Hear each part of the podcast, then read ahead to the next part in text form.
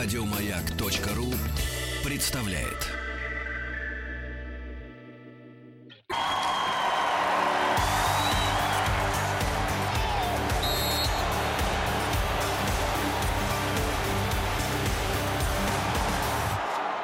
Сборная мира.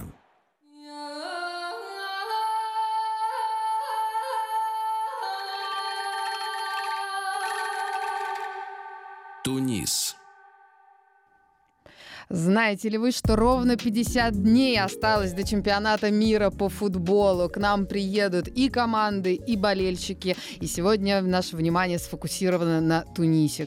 Прямо сейчас конкретно хочется поговорить об архитектуре. Ведь большинство тунисских городов — это бывшие торговые представительства финикийцев, наследие греческих и римских городов или даже арабских центров. Там есть амфитеатры, бани, музыкальные театры и колизеи, что свидетельствует о великолепии великолепии того или иного императора и расцвете той или иной цивилизации. Прямо сейчас поговорить об архитектуре Туниса мы решили с нашим экспертом. С нами на связи доцент научно-исследовательского института Высшей школы экономики, факультета гуманитарных наук, школы исторических наук, кандидат искусствоведения Марсиель Лев Карлосович. Здравствуйте, Лев Карлосович. Да, добрый день, здравствуйте. Расскажите нам, пожалуйста, об основных архитектурных памятниках Туниса. Кто и когда их строил? Э, в Тунисе очень много сохранилось замечательной архитектуры. Э, из самой древней нужно упомянуть э, наследие Римской империи. Мы обычно не знаем имена архитекторов, но видим их замечательные произведения. В первую очередь это огромный амфитеатр в Эльджеме, один вообще из лучших в империи. После, может быть, некоторые считают, что после Колизея в Риме это самый замечательный римский амфитеатр. Затем есть два чудесных города, Дуга и Сбейтла, которые очень хорошо сохранили застройку. Это то, что, э, в общем, очень трудно увидеть в в Европе, на территории Европы, потому что э, там римские города затем в средние века перестраивались в более позднее время, а в Тунисе они были заброшены и, сохранились в своей, ну, во многом первозданной форме, конечно, в руинах. Да, в Дуге есть огромный мавзолей, очень впечатляющий, в котором есть даже какие-то местные доримские черты, а в Сбейтле э, трехчастный храм э, весьма такого интересного вида, очень впечатляющий, особенно на закате. Э, ну и, наконец, из римского наследия замечательно еще город Булла-Регия, в котором э, сохранились подземные дома. Там было так жарко, что был придуман особый тип дома, где дворы находятся ниже уровня земли, туда попадает достаточно света, но при этом комнаты подземные, поэтому в них прохладно.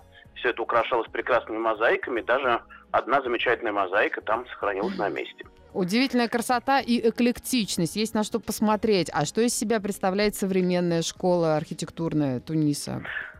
Э, ну, нужно сказать, что она во многом э, иногда вдохновляется и средневековыми образцами. Э, в Тунисе замечательное исламское наследие, и в первую очередь Великая мечеть в городе Кайруане и э, одна из крупнейших мечетей ранних вообще в арабском мире. И э, сам город Кайруан э, изумительно сохранился с узкими уличками, э, побеленными домами, там, с э, синими дверьми и так далее. Э, кроме того, э, есть еще средневековые города. Тунис, как и Марокко, очень интересен э, вот этими комплексами старых исламских городов, где есть в центре какая-то небольшая крепость с укрепленной башней, потом более крупный огороженный город и, наконец, какие-то новые районы. И вот Сус, например, который многие знают как чисто туристический город, на самом деле тоже очень интересен с точки зрения своего наследия. Ну а из современной архитектуры, из старой архитектуры, ну такой современной архитектуры, но, может быть, не самых последних годов, нужно упомянуть э, французские постройки эпохи протектората, когда французы делали э, иногда новые районы рядом с, со старыми городами. Например, в столице есть очень элегантные красивые здания. Карфаген э, древний застраивался этими роскошными колониальными зданиями. Э, или в городе Сфакс тоже сохранилась очень хорошо рядовая застройка французского ар-деко и такого элегантного модернизма. А государственное строительство во многом ориентируется на ислам, такое по заказу, и, наверное, его очень ярким примером, хотя уже тоже лет 20 назад сделанным, является мавзолей основателя независимого Туниса Хабиба Бургибы в городе Монастир.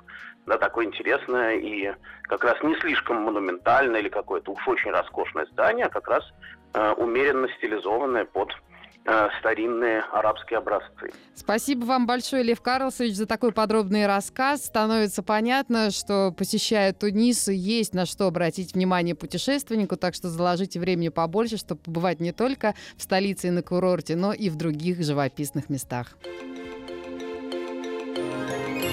Маяк про. 15.20 в Москве. Возможно, еще кто-то не обедал. Приятного аппетита. Прямо сейчас хотим поговорить о кухне Туниса. Ведь национальная кухня Туниса очень разнообразна и многопланова. Она впитала в себя кулинарные пристрастия римлян, арабов, турок, французов во времена их господства над страной. И поэтому европейская кухня здесь отменным образом сочетается с восточной традиционной и отличающейся остротой и пряностью блюд другими какими-то направлениями и тонкостями. Что же стоит попробовать? Попробовать и что из себя представляет кухня Туниса. Такие вопросы мы хотим задать эксперту по тунисской кухне, основателю и главному редактору портала о Тунисе «Тунис обыкновенный». С нами на связи Михаил Седов. Здравствуйте, Михаил.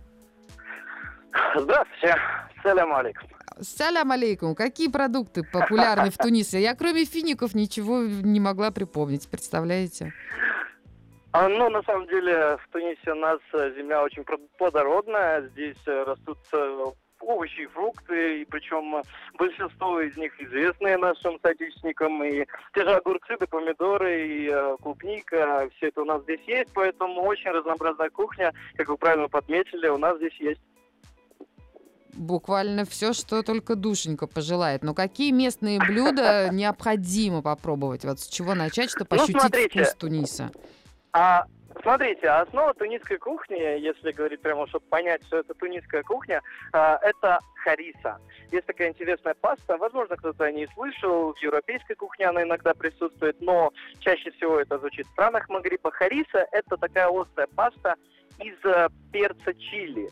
Но как бы в него, в него еще входит немного чеснока, оливкового, оливкового масла. Она острая, но терпимо острая. То есть для многих э, чили перец это уже все. Mm-hmm. То есть уже кушать нельзя. Нет, на самом деле она очень мягкая, приятная. И тунисцы традиционно уже несколько веков добавляют эту пасту в разные абсолютно блюда. И многие не представляют уже э, себе там э, обед и ужин без харисы. То есть, как правило, все блюда в любой семье с добавлением, с добавлением этой пасты. Ну, это даже могут быть привычные нам блюда, какие-то макароны, даже кускус, э, просто хриса вот выкладывается как паста, она по консистенции напоминает томатную пасту, но немного более рыжего оттенка.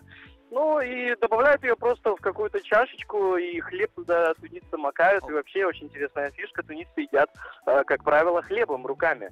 Вот. Несмотря на то, что от Франции у них остались столовые приборы, для приличия они в доме есть. Но тунисцы, когда они в своей семье, в кругу своих, они берут, э, нарезают э, ломтики батона французского, именно багета, и макают в еду, и это может быть даже суп. Михаил, вот вот. а вот скажите мне, я почему-то да. хотела вас спросить про хлеб, была убеждена, что в Тунисе какие-нибудь лепешки, понимаете, которые в тандыре там как-то делаются. А вы говорите, что французское наследие все-таки не прошло мимо, и при всем при этом тунисцы используют, вот у них хруст французской булки буквально, да? Вот багеты у них. Да, Смотрите, значит, в Тунисе есть, конечно, традиционный тунисский арабский хлеб. Тапуна он называется, это круглая mm-hmm. лепешка, которая традиционно в, ю, в южных городах Туниса, и в том числе городах Сахары, пустыни, э, пекется в глиняных специальных э, печках. А эта лепешка есть, она традиционная, но как-то подешевле получается французский багет, видимо, европейская система приготовления сказалась.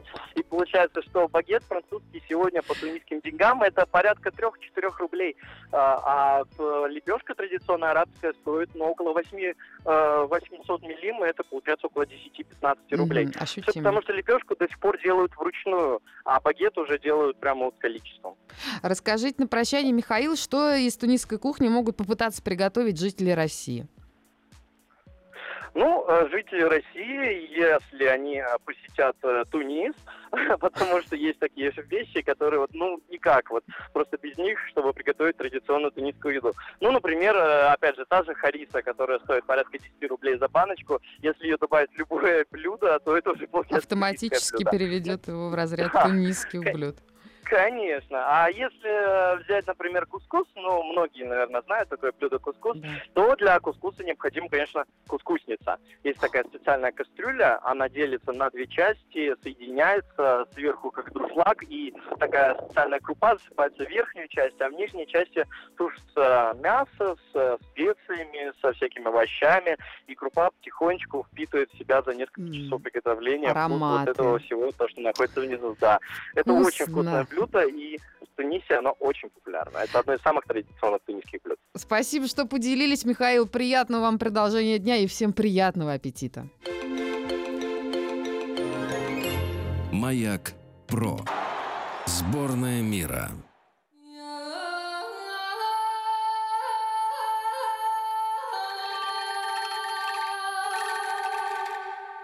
Тунис.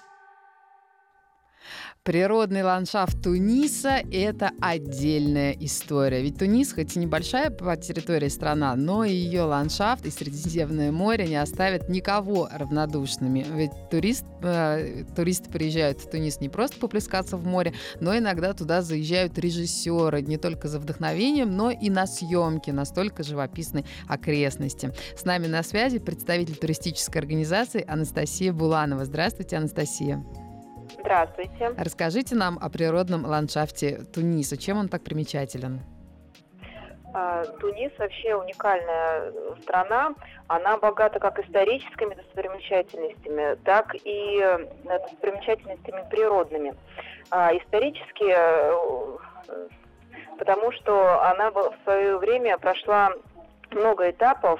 А, там были и финикийцы, и римляне, и византийцы, и испанцы. Там оставили свое наследие и французы, и э, древнеримские э, города есть. Вот. А, есть очень интересный кукольный город, например, такой, как э, Сиди Бу похожий на Санторини, где белые здания с голубыми ставнями.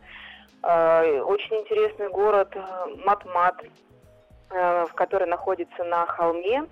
Вот, и там э, люди до сих пор, местные берберы, проживают в пещерах.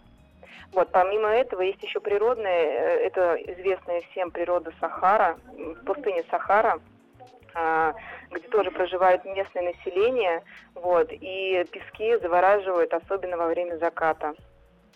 Наверное, на это стоит посмотреть. Я тут узнал недавно, Анастасия, что в упомянутом вами городе Сибе Бусаид, где дома все бело-голубые, и это очень красиво, там даже законодательно запрещено их перекрашивать, дабы сохранить эту цветовую гамму и историческое наследие. Вот с такой бережливостью тунисцы подходят к собственной истории. Это, безусловно, приятно. А какой там климат на протяжении всего года? Говорят, иногда жара невыносимая, а иногда туда действительно стоит ехать. Да, все верно. Вообще Тунис очень солнечная страна. Там порядка 330 дней в году э, солнышко. То есть дожди там достаточно редкие гости. Чаще всего они бывают в ноябре, в декабре, ну иногда и в январе. А так практически круглый год там солнце. Э, ехать туда самое идеальное время это э, либо конец весны, это май, либо сентябрь-октябрь, когда уже вся жара, ну, сентябрь-октябрь, когда уже жара спадает. Вот, море очень теплое, э, вечера хорошие, но и днем тоже такой изнурительной жары нету. В мае, в июне там достаточно уже прогретая тоже водичка.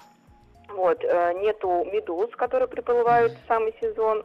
Ой. Вот, и, да-да-да, есть там такое иногда. К морю подплывают медузы. А вообще в мае, в июне тоже уже сейчас, там уже сейчас температура плюс 25, плюс 30 днем. Вот, вечером 19-20, э, то есть достаточно комфортно. С детишками лучше ехать не в самый сезон, а либо в начале сезона, либо уже сентябрь. Вот скажите, Анастасия, помимо солнцезащитных очков, широкополой шляпы и крема от загара и удобных сандалий, чтобы обойти все достопримечательности, что нужно россиянину? Наверное, нужна виза в Тунис или можно просто взять и полететь? Для граждан Российской Федерации виза не нужна. То есть просто можно взять загранпаспорт и полететь. А сколько часов нам до Туниса добираться посредством самолета? 4 часа 15 минут, 4.20.